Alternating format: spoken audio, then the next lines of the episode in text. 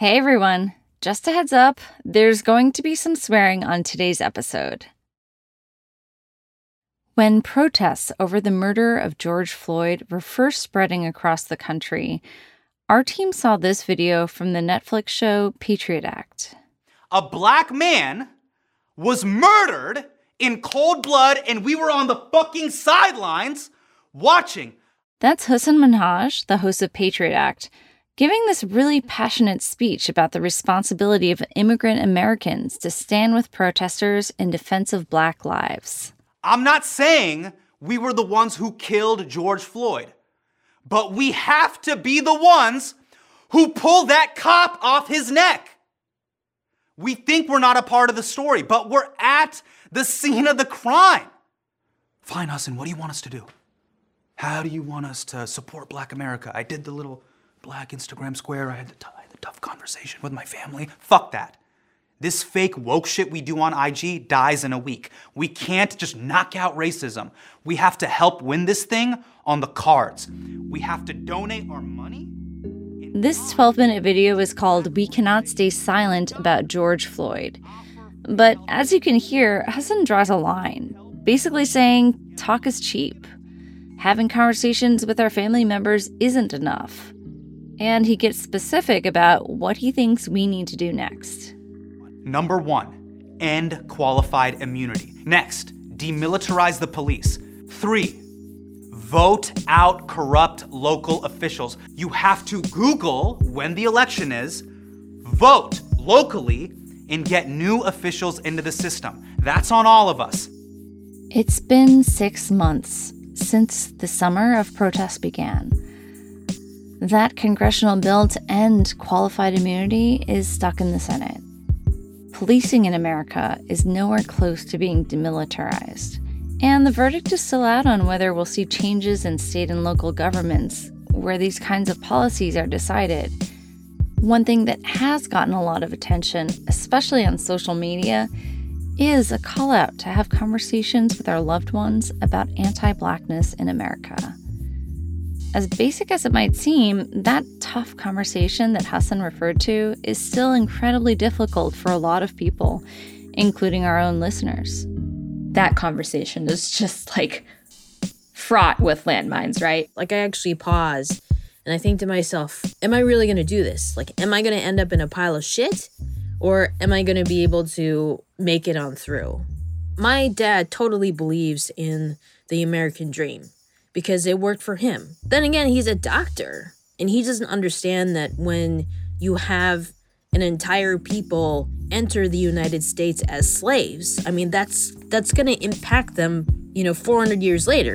And that's what I need guidance in, trying to explain that the catch-all of like if you just work hard enough, you're going to be fine is not true for many people as immigrants who came here from the Philippines in like the 70s and 80s, like they struggled.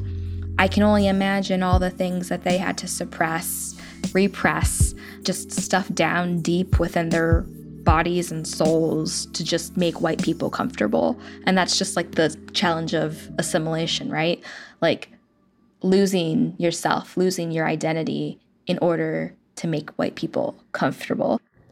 I think when we think of bringing our families into our lives and our communities, we often hide ourselves, but in hiding yourself, you never get to be the full person that you are. And if we come at it from a point where we make someone else wrong, uh, we can never make someone right, you know? This is self evident, where we challenge the narratives about where we're from, where we belong, and where we're going by telling Asian America's stories. I'm your host, Cathy Erway. As we reach out to our loved ones during what might feel like the least celebratory holiday season that we've ever experienced, I'm finding out what it feels like to have that first conversation about racism with family members who've never really talked about it. I could not walk for a week after. I had to take my dad's like 800 milligram ibuprofen just to like take care of the pain. So I was like, was it the weight of this racism conversation that just bearing down on me? What kind of choices are beyond the limits of conversation? You know, if it's feasible for you to live in a working class area and invest in the community there, do so and don't just correlate whiteness with desirability. And how keeping those conversations going can give us the strength to make those choices for a more just society. A huge part of our group is asking ourselves what professional goals am I okay with just completely dismissing? Because achieving said professional goal is less important to me than having the time to show up for people in my life and to show up for these movements.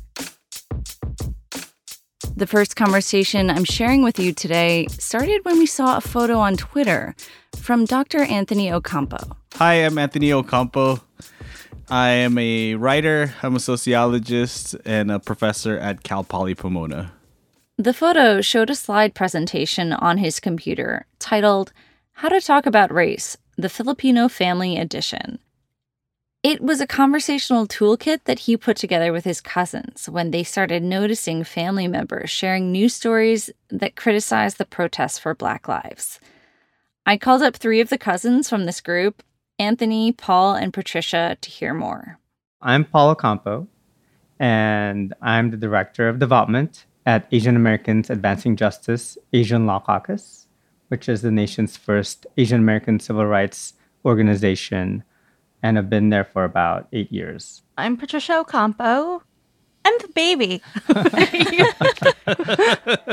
I'm actually like a client's relations manager for this media monitoring company.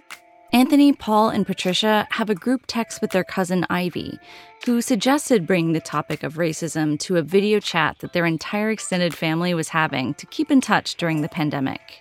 It sounds like you have a lot of cousins. Like, how big is your extended family? Have we counted? Uh, I think maybe, I think there's like 18 cousins on my dad's side. So, just the logistics of this family conversation were a lot to handle. We had about 30, 40 people on it, if I'm Okay. recalling correctly. Wow. And then of different generations, like seven to over 70, 70 years Wow. old. So folks that were born here, slash their parents were born here or born in the Philippines. Some family members had lived under martial law in the Philippines and had spoken out against President Marcos during the People Power movement in 1986. And they understood how police brutality had affected their lives back then. But those same family members almost never talked about these issues as Americans. I think it's important to note that in the Philippines, that was a place where what you say and what you write and what you believe or what meetings you attend on a college campus had the potential to get you killed or disappeared. And so when thinking about like my father's and Trisha's father's generation of Filipinos, I don't necessarily fault them for being reticent to, to be so open and vocal about certain issues because they, they grew up in a country where that could cost you your life. Tell me a little bit about how you decided to put together this presentation for your family. I had to remember the fact that unlike my students, my family is not required to listen to me. Patricia, you're giggling a little, but what do you think of that? They're surrounded by people who are interested in this, and our family is. They do it if they have to, but it's not, you know, their everyday. What's the weather like? Talk. So um, we had to kind of tailor it more to a general audience, you know? Okay. Something that would kind of inform them, but also keep them engaged. The cousins still took a teach in approach. They led a family prayer and set up goals for the talk. Then they presented a sort of 101 seminar on different forms of racism, the history of Black Lives Matter, and misconceptions about protesters. There were also moments encouraging family members to think about their own experiences with racism. While everyone was muted during the presentation, they were encouraged to ask questions and share their thoughts in the chat box by Patricia and her cousin Ivy. One of the things that we wanted to establish with the presentation is we're not trying to shame you, we're just trying to provide you with this information so you can come to your own conclusions about things. So we did decide a little bit later on, like when we were completing this whole thing, that we should kind of open it up to discussion, if anything, to the Zoom chat, which I think was very helpful because, you know, especially with Asian families, you're like talking all over each other all the time. so the chat was actually very helpful because people could, you know, if they weren't comfortable using their own voices, they could use the chat to kind of describe their own experiences. Because we did delve into, like, how have you experienced racism in this country? And people, you know, mm. they were actually willing to share. Some of them did say it out loud, and then a lot of people are actually very open in the chat about it. And that was enlightening because I feel like some of them even noted that this was the very first time that they ever spoke openly about a, a racial experience or racist experience that happened to them 14 years ago. So as they were saying that, it made me see like perhaps for Filipinos, the strategy for racism has been to sweep it under the rug and pretend it didn't happen and move on. But what that kind of comment showed is that even if it did happen 14 years ago, that memory still is imbued with a whole lot of trauma and pain. We had to engage them on their own sort of experiences.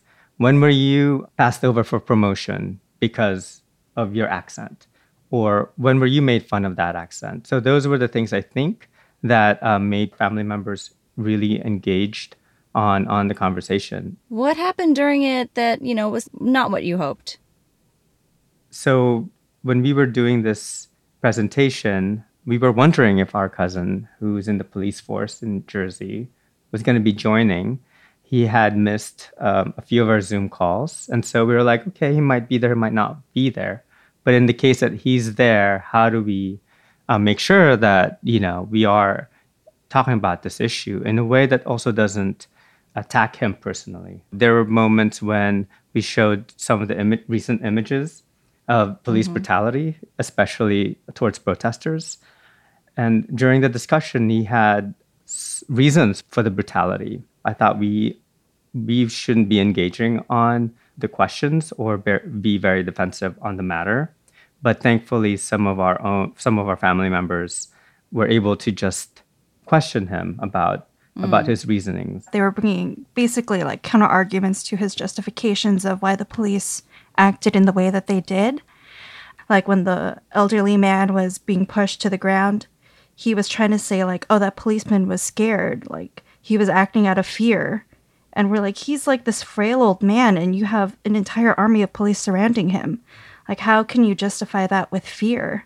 And like the chat was kind of going off while he was saying it. And I, I wanted to acknowledge that my cousin's thought process about these issues is not as one dimensional as like one may think. We've had, for example, a really in depth conversation about uh, a recent case involving Peter Liang Yes. in, in New York, cop who shot into the stairwell and ended up killing an innocent black man.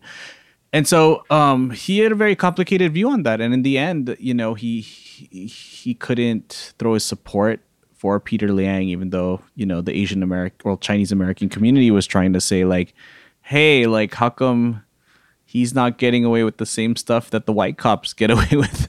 Um, but because, you know, it just, I wanted to acknowledge that, like, I know that he can think about these issues in a complicated fashion. Yeah. And, you know, to his credit, he's, he's actually like invited me to, to ask him questions and, and, and talk about like the job That cousin didn't change his views during the family call, but the goal of the conversation wasn't to persuade. It was to keep a door open when Facebook walls and group chats seemed to be closed for genuine conversations about race. And often, the biggest hurdle people are overcoming when they open up that door is just feeling confident enough to try. That's true even for an educator like Anthony. I'd be remiss if I didn't mention the fact that going into this convo, I was very nervous. You know, I teach for a living and I speak around the country, everywhere from like predominantly white, super red states to diverse places like San Francisco. And I don't get that nervous, but with my family, mm-hmm. I was super, super nervous. And after the convo, I totally passed out. Patricia, how did you feel? I don't know if it was because of this talk, but I was kind of having like back spasms throughout the morning. Honestly, like in the middle of our presentation, like my back just, it felt like I threw it out. I had to turn off my camera because I was kind of like writhing in pain. Oh no. But I was still like trying to stay engaged. Like our more conservative cousins, I was like, no, that's not right. But like So- chatting. So Anthony passed out right after. You're writhing in pain during. This is like really physical stuff. It was so weird. I could not walk for a week after. I had to take my dad's like 800 milligram ibuprofen just to like take care of the pain. So I was like, was it the weight of this racism conversation that just bearing down on me? I think it actually helped though to calm me down because I think I might have been a lot more aggressive and angrier had hmm. I not been distracted with physical pain. Wow. I think, like Anthony, I was extremely exhausted. I needed a drink. Like, I drank before the presentation, and then I needed five drinks afterwards just to calm my nerves. Yeah, I've never felt so um, exhausted physically, but actually really charged emotionally and in some positive ways too. I was just like, we did it. We actually were brave enough to hold the space. Holding that space, stopping a conversation from breaking down into a bitter fight, is challenging. Asian Americans across the country told us they weren't sure if these conversations would make a difference, if they would tear the family apart, or if they even had the nerve to try. When the Ocampo cousins presented their toolkit at the Filipino American National Historical Society, they saw these same feelings of apprehension. we essentially gave a narration of how we thought about the toolkit and what we did and, and how it went. And then at the end, we were like, raise your hand if you're going to have this convo with your family. And Trisha, do you remember how many hands went up? I just remember it wasn't that many. I think we had pretty good realistic expectations that nothing would be changed overnight. And, you know, my dad's, he watches Fox News a lot. So I understand where the person or the people who are like, we can't change them with conversation. I think if anything that we've learned from this is that you should at least make an effort in trying. And if it doesn't, you know, go successfully or the way you want to, don't be so hard on yourself. Like, don't carry their weight with you. and I also understand just from being a, queer person, having grown up in this same family, that progress is possible, right? And I also know that it's not always the facts that are going to be the things that change people's minds. Like I just imagined if I were to rewind back in time to to moments where I wasn't out or or even thinking about coming out. If I were to imagine myself like bombarding my family with a bunch of factoids, I- don't think that would have necessarily changed folks in the same way of just living openly with my like queerness, you know. And so I imagine that in the future we've already established that race and racism and racial inequality is an issue that's important to the four of us. And at least people like know now. My mom, she's an avid Facebooker and I was actually kind of surprised to see that she was posting about police brutality on her page, which is something that I wouldn't anticipate her doing. My partner's sister, for example, she actually went to a, a protest in LA after that. Something about the presentation really ignited her to Oh. to initiate conversations with her girlfriends about Black Lives Matter, about police brutality. And so, whereas before that could have been a topic that would fall to the wayside because you don't want to quote unquote make people feel uncomfortable, now she was the one who was bringing it up and actually having a language to talk about it. That's that's a success because the general default is that people don't talk about race and see it as a taboo topic and avoid it at all costs. And so everybody is stressing the importance of uncomfortable conversations. Why is that discomfort an important goal to have? Well, I like read a lot of um, spiritual stuff on Instagram. so a lot of the things that are like reiterated are wherever you find discomfort, that's where you need to find growth. Like when I talk to my dad, I am very uncomfortable about it, but I think it's also a reflection of where your values lie. this moment has enlightened me to the idea that I am pretty used to making my life as comfortable as possible when it comes to who I decide to follow on Facebook or unfollow, who I decide to engage with with Twitter. And it almost makes me miss a time when we didn't have all of these social media apps or the internet wasn't what it was today because I felt like I was in many more conversations where I had to practice proving my point as opposed to just curating an audience that would be inclined to agree with me. I feel like we have a model to talk about complicated things and it's a start and it makes me less afraid to address these topics that are causing harm not just in our society but also in in our own family in ways that perhaps folks are just not um, as open about. Being able to understand what makes people in my family or in my community tick that doesn't go away just because the issues that are on the news change. Mm-hmm. at the end of the day like my family's always going to be my family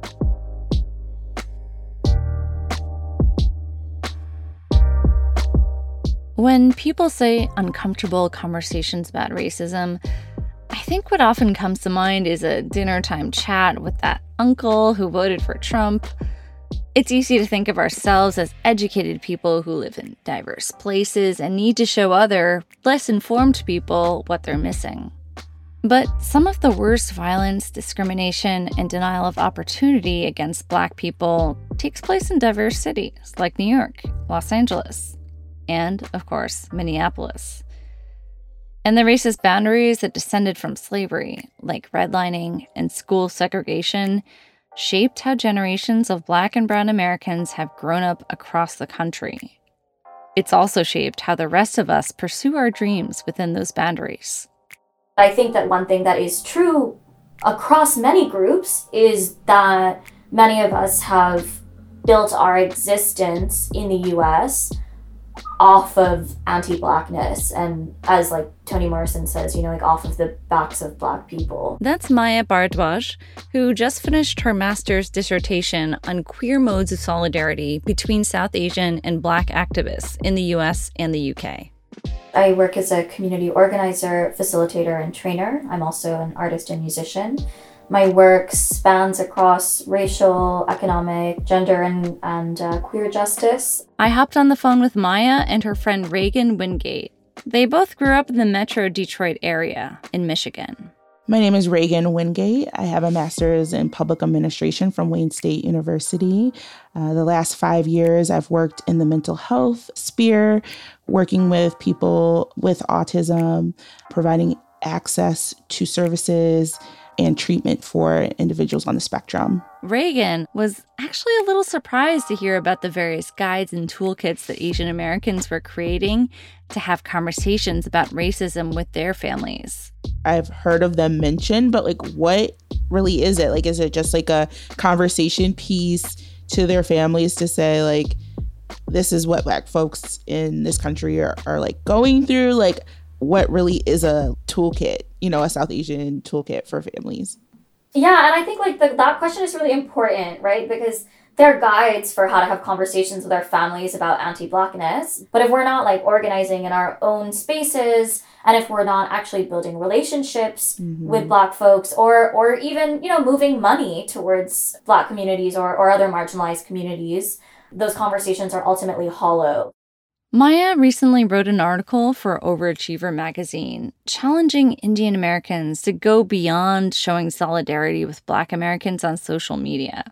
She was writing from experiences going back to her teenage years when she and Reagan met at Groves, which is a majority white public high school in a wealthy suburb of Detroit. we bonded because actually we used to like sometimes sit together in the library like over lunch to study and i would make these mixtapes She with, was like, the mixtape queen, okay? Mixtape Yeah. queen. LimeWire wasn't it? Was 40. it was it LimeWire? yes absolutely limewire kazaa i was all about it hmm and so i had this mixtape with like a lot of i think like Aaliyah and ashanti and Murder Inc. Um, yeah a lot of murder inc we owe Ja Rule and Ashanti like our friendship, honestly. Oh man they didn't fare as well but we fared well our bond transcended theirs yes. They also bonded because they were among a few South Asian and Black students in honors and AP classes at the time. I mean, I remember really vividly how segregated it was. Mm-hmm. There was definitely a, a huge intertwining between class and Yeah, race. Um, absolutely. I would say the majority of the black students at, at our at our high school were came from working class families, and the vast majority of white students came from quite wealthy families and that made a big difference in terms of you know people's ability to interact in in class or in after school activities or, or things like that and even like the social spaces were really segregated too This segregation at Mayan Reagan's high school was part of the deeper history of segregation in the Detroit area. I know my family migrated to from the south to the north because of the opportunities. And so black people were actually able to ha- own houses and have like a a well-deserved like functional life, you know? So I think that was a, another notion like Detroit was a city of people who who had money, who were working class. And um with more people like working in the plants they started moving into like areas that were mostly white areas. And that's kind of like what incited like the race wars in the 60s yeah it's about white people establishing dominance and and trying to decimate any space where black people can live good lives. And and that's like the story of redlining in detroit. People refer to it as the race riots in detroit in the 60s but they were not race riots. They were racial terror by white folks against black communities for the purpose of destroying black communities. And they were done also by the police and were facilitated by the police which was a white police force and still is There is a lot of reading you can do about this. The legacies of anti Black policies and violence in Detroit stretch back to the New Deal and long before. And these legacies showed up in Maya and Reagan's lives throughout their choices for school. Decades of white flight from the city of Detroit had left its people underserved, and its public schools poorly equipped to educate a majority black population. Reagan's parents moved to the suburbs specifically to get her into a better school. so that was a decision that my parents and my family made because there was not enough resources in Detroit to you know to to function it's it's terrible Families in Detroit who couldn't make that kind of move would have to take other steps to get the education they couldn't have in their own neighborhoods. They could pay tuition to enroll from outside the district, or some might have moved in with a relative who lived inside the district. We had a hard time digging up precise data about Maya and Reagan's time at Groves, but these kinds of choices have been made plenty of times by families trying to do better for their kids. And the result of this inequality was that black students, whether from the district or not, faced social pressure and scrutiny. From 2004 to 2008, black student enrollment in Groves fell twice as much as white student enrollment.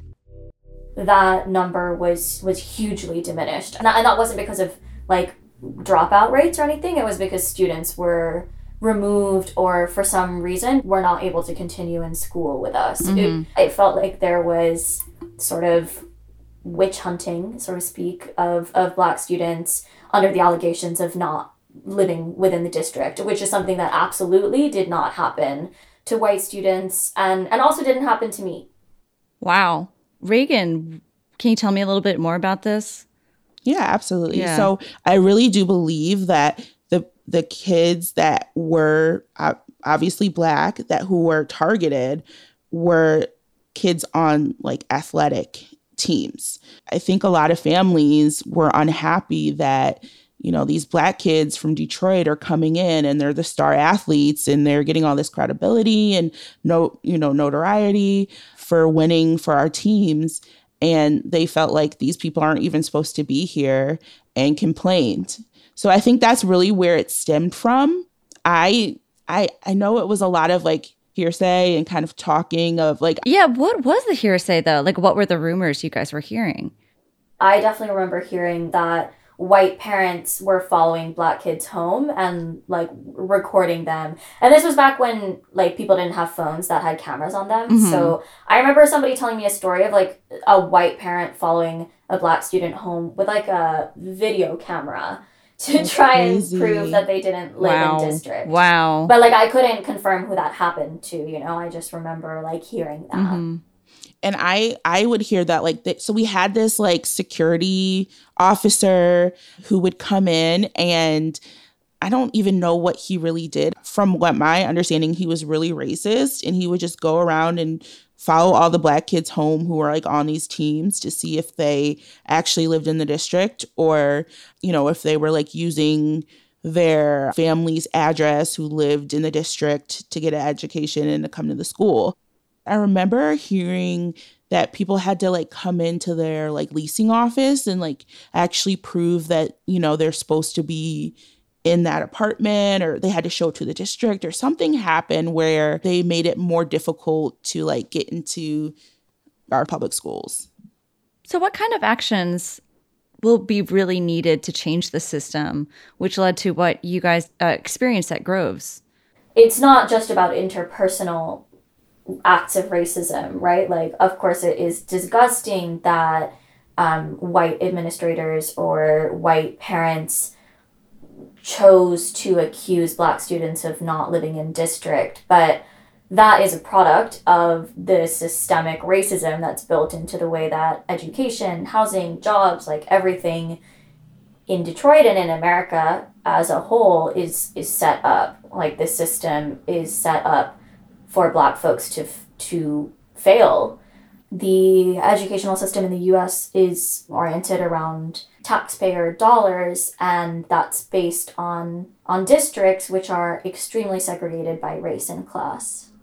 One act that folks who have some level of disposable income and have the ability to make choices about where they live and where they enroll in school is don't just live in rich white areas and enroll your kids in the public school system. You know, if it's feasible for you to live in a working class area and invest in the community there, do so and don't just correlate whiteness with desirability. I think that's really complicated, right? Like, it's not my place to tell anybody where they should live or what system they should put their kids into and i wonder what choices i will make when i when i have children i definitely agree with maya i think when you make friends and you and you befriend people who are different than you that's when um, your perspectives change I know I have friends who willingly decided to buy a house in Detroit just to be a part of that community and their teachers. And so they work in the school district and they live in that school district. In high school, we felt powerless. I don't think that we felt like we had a voice. And, you know, especially with our community, in the Black community, we don't want to put ourselves as like, oh, they're the angry Black family, or they always, you know, it's like you're the problem family if you say something. So I, I think a lot of times we just felt like this is how it is, and there was no way to change that. now, with like social media and just being more aware of racism and anti Blackness, I love to see that we're having these conversations. It's just, I want to see the fruit of it. And I think that's kind of what I'm excited to see in the future. I want to echo that and add that if these conversations aren't happening with strategy, then like Reagan said, the, the fruit is is not going to be born, so to speak. Like it might make us feel good, but it doesn't recognize the different things that exist in each of our different communities and those structures of power and privilege and oppression there. And so we have to figure out a way that emphasizes like our shared stake in in racial justice and in liberation in the US. And I think like Grace Lee Boggs with with her husband Jimmy Boggs did that really really well and I think that's why we see it in Detroit because there are those models of like what does Asian American solidarity look like and not just oh I'm an ally in your struggle but like we are in struggle together against a shared target. In Brooklyn, where most of our team lives, one of those shared targets, police brutality, revealed itself as soon as protesters began marching for Black Lives. On May 29th, less than an hour into the first big Brooklyn protest, New York police officers began handcuffing peaceful protesters with zip ties and beating people with nightsticks. They pepper sprayed two black elected officials. They followed protesters on their march for hours and shoved a 20 year old woman onto the pavement so hard that she had to go to the emergency room for a concussion. It was a moment when non black protesters experienced some of what black communities have known since slave patrols were created as some of the earliest forms of police in the US. I just felt so viscerally enraged and appalled at how our city was handling it, how our mayor was handling it, the way that protesters were being treated. That's Talisa Chang, one of the founders of our show. Around the time that the Ocampos were trying to start new conversations about racism and police brutality with their extended family, she was also having a weekly family call with her parents. This wasn't a situation where she had to convince people that Black Lives Matter, but she was looking for support for the kinds of actions that she wanted to take and for the kind of society she wanted to help create. I remember trying to tell them about it and trying to talk about what it felt like every day. And I was just breaking down, like crying. like defund the police that felt so obvious, I think, living here. You know, I, I have to support people in the streets. I have to support bail funds. I have to do, you know, support jail support. But I also have to know what I'm doing and know why I'm doing it. Talisa saw an Instagram account that spelled out some steps on how to start a discussion around the book Are Prisons Obsolete by Angela Davis. And she decided to bring this idea for a weekly reading and discussion to the family. There's a lot of talk about meeting people where they're at, like starting with how they think about things and going from there. And at this point in my life, I I also really want people to meet me where I'm at, especially the people that are close to me in my life. And I was like, well, I could do this book club thing on my own because I'm interested in it, and then turn around and try to talk to my friends and family about what I'm learning and try to bring them along on my own journey towards thinking of myself as as an abolitionist. Or we could all do it together, and I can cut out that step, um, and I can just kind of create the conditions in my life where the people closest to me, like my friends and my family, um, are learning along with me and that we can actually dig into this stuff together. Was it hard to get everyone's buy in?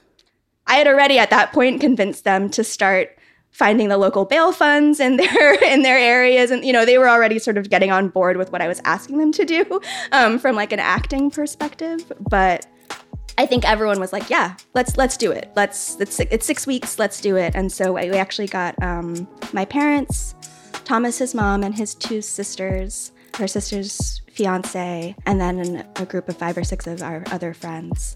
The group met every week, reading a chapter or two at a time. And when they had finished Are Prisons Obsolete, everybody wanted to keep going. They started reading How We Show Up by Mia Birdsong. It's a book that challenges readers to let go of American ideals of individualism and personal achievement in favor of interdependence and being deeply in touch with your community. Our producer James and I hopped on the phone with Talisa to unpack what she was learning from months of reading and discussing ideas of abolition. The North Star of the discussion group is how do we be better actors? How do we connect the dots between what our life's work is and what we know about the world. Well, the dynamic of people being activated and brought into these conversations through social media also taps into something else that I think has been happening within Asian American conversations, particularly online, which is there just seems to be this really specific focus on how guilty we should feel I think a lot of people focus on the Tou photo and the George Floyd video because it has this kind of viral, iconic, mm-hmm. essentializing, like, here's the Asian role in this.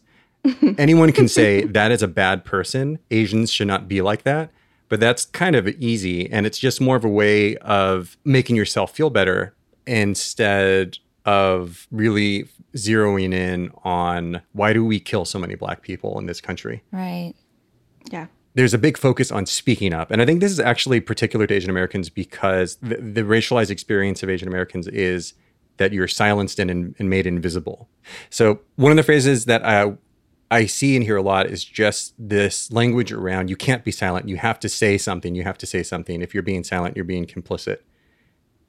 And I just wanted to get your thoughts on that before I insert my own opinion.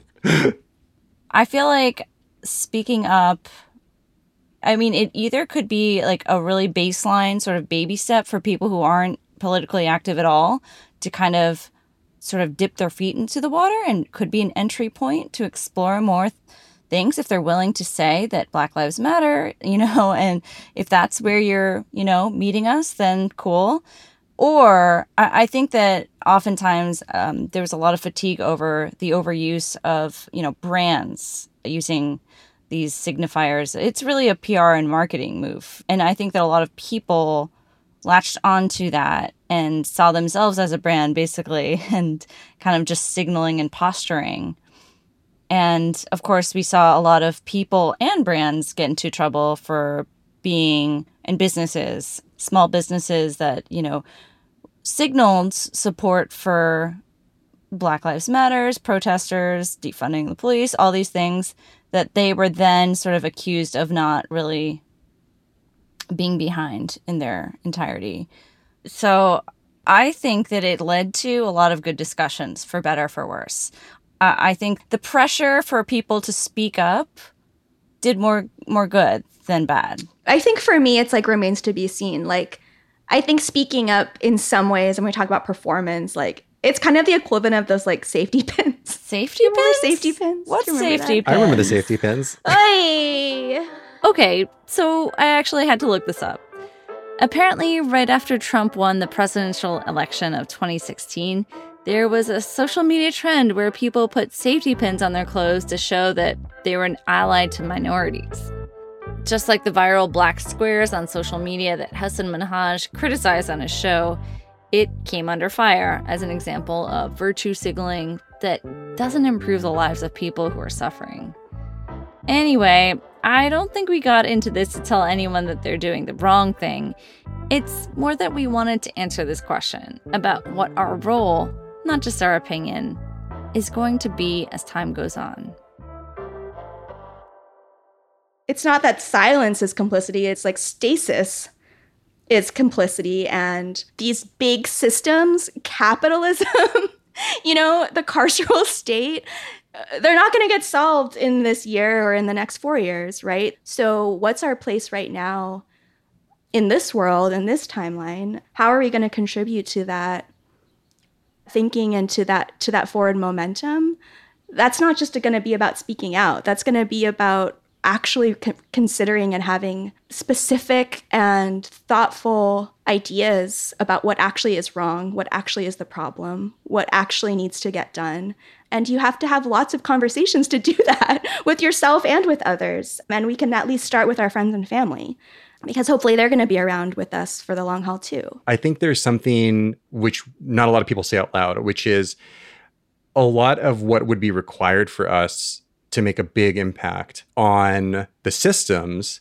And by systems, I'm specifically thinking of racist housing, education, and police systems. It cuts right to the core of what a lot of second generation Asian American immigrants in the US today came up on. Mm-hmm. When I grew up, my parents were real estate agents. So it was very like explicit in the conversations that we had early on that success meant stay away from where black people live and when Mexicans start moving in, then you better get out of there because your property value is going to go down and then your school's going to get bad and then all this stuff. It was just like nothing was masked because it was just their job to take advantage of this very intentional racist system to benefit me. And I get frustrated when people aren't willing to talk as much about what are we actually willing to do, right? I have friends now who we all moved to New York, we're gentrifiers, and then we were here in our 20s and then and in our early 30s, and a lot of them said, "Cool, that was fun. Now I'm just going to move back closer to where I grew up with my family, and then find a good place to raise my kids and put them in a good school." Like we've just doomed an entire generation. I don't want to be too extreme, but it's like that one decision and and that centering of can the next generation have a better life it costs other people things in america. You know the things we always hear you risked everything sacrifice everything for us so we could have a better life. You want to carry on that part of the story right? But it, i think it's often hard to reconcile that with what we have to do to other people in this country to to keep that vision of ourselves alive because like that's how our system works. It, it takes away from black communities. Am i making sense? Yeah. This is something we talk about in our discussion group. Going back to the topic of how we show up, this is going to be like a plug for Mia Birdsong's book. What I love about this book and what I love about what it's doing for our discussion group is it's talking about personally, what are the drawbacks of pursuing an American dream? You know, I think what this book does is illuminate how the desire to hoard, the desire to have success, you know, the desire to prioritize a certain goal of, of wealth, of ownership, of nuclear family status isn't just bad for black people or for society. It's it's bad for us personally that when we focus on these things, these pursuits, that we are actually like hollowing out our lives and not creating the space for like connection and love and joy and healing and community and shared experience and like like abundance. It's like you can't even care about other people and work for other people's well-being and our own collective growth until you're done working and you've made enough money. Yes. and you like pay an absurd amount of rent and then also you don't sleep. Uh-huh. And recognizing this doesn't solve any of those problems. But no, have, this is a know, constant theme in our but in our discussion group. A huge part of our group is asking ourselves, what are we taking off of our plates? What professional goals am I okay with just completely dismissing?